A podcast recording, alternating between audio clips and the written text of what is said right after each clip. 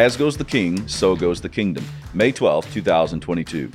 The wise man knows that there is both an orange and an orange tree. The tree and the given orange are non identical, distinct, and related. Ah, yes, Daniel-san, there is a point to all of this. Stick with me. As goes the orange tree, so goes the oranges. Go to the groves, you atomized Americans. Consider their ways and be wise. That is the lesson for us in 1 Samuel chapter 31. As goes the king, so goes the kingdom. The text, a summary.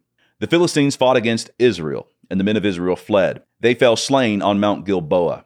Then the Philistines got to Saul's sons, even Jonathan, the great man of faith. The archers found Saul also, and he was badly wounded by their arrows. Saul told his armor bearer to kill him, so the Philistines would not thrust him through and abuse him. But his armor bearer would not. So Saul fell on his own sword and died. When his armor bearer saw, he too fell on his own sword and died with the king and the king's sons. When the men of Israel crossed the valley and on the other side of the Jordan River saw that the men fled, they too forsook the cities and headed for the hills. The Philistines captured those vacant cities and dwelt in them. The Philistines scoured the battlefield the following day, and finding Saul, stripped him of his armor cut off his head and sent it around their lands, publishing Israel's defeat. They put Saul's armor in the house of their false gods, and they fastened his body to the wall of Bethshan. Some brave men from Jabesh Gilead went by night and retrieved Saul and his sons' bodies from the wall, burned them, and buried their bones. The first book of Samuel comes to a close in this chapter, and it is a gut wrenching story. The king fell, and the kingdom fell with him. The king was struck, and the soldiers scattered.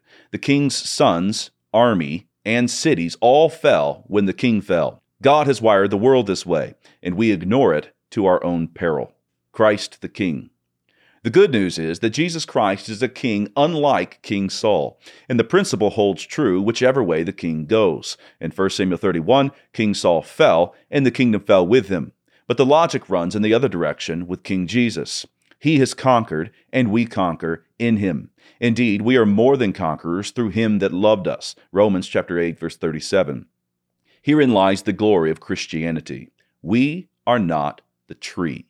We are but the oranges, and we follow the King in triumphal procession. We possess genuine peace, which only comes from knowing that, as goes our King, so go we. He hath made us kings. So Christ is our King, and we have the victory in him. Having this settled, we never get over it. And having this settled, we come to discover that He tells us to be kingly ourselves. He tells us we are kings. Quote, Thou art worthy to take the book and to open the seals thereof. For thou wast slain, and hast redeemed us to God by thy blood out of every kindred and tongue and people and nation, and hast made us unto our God kings and priests, and we shall reign on the earth. Revelation chapter 5, verse 9 and 10. So we have been made kings, and not only kings, but priests too. And not only are we priest kings, but we are priest kings on earth. It follows that we need to be done with our complaining and abdication. We need to observe the bent places of the earth. Manifold are the dark places, the weeds, the dragons, and the corruptions. But we have no business shirking our responsibility to rectify the situation. Who are the kings around here, you ask? That would be us. And as goes the king, so goes the kingdom.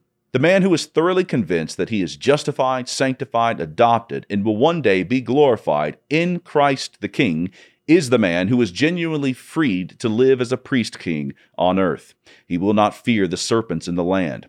He will want to do something about them. He will not cower at strongholds, but tear them down. He will take responsibility, and that starts at home with a man leading, providing for, and protecting his home as a king.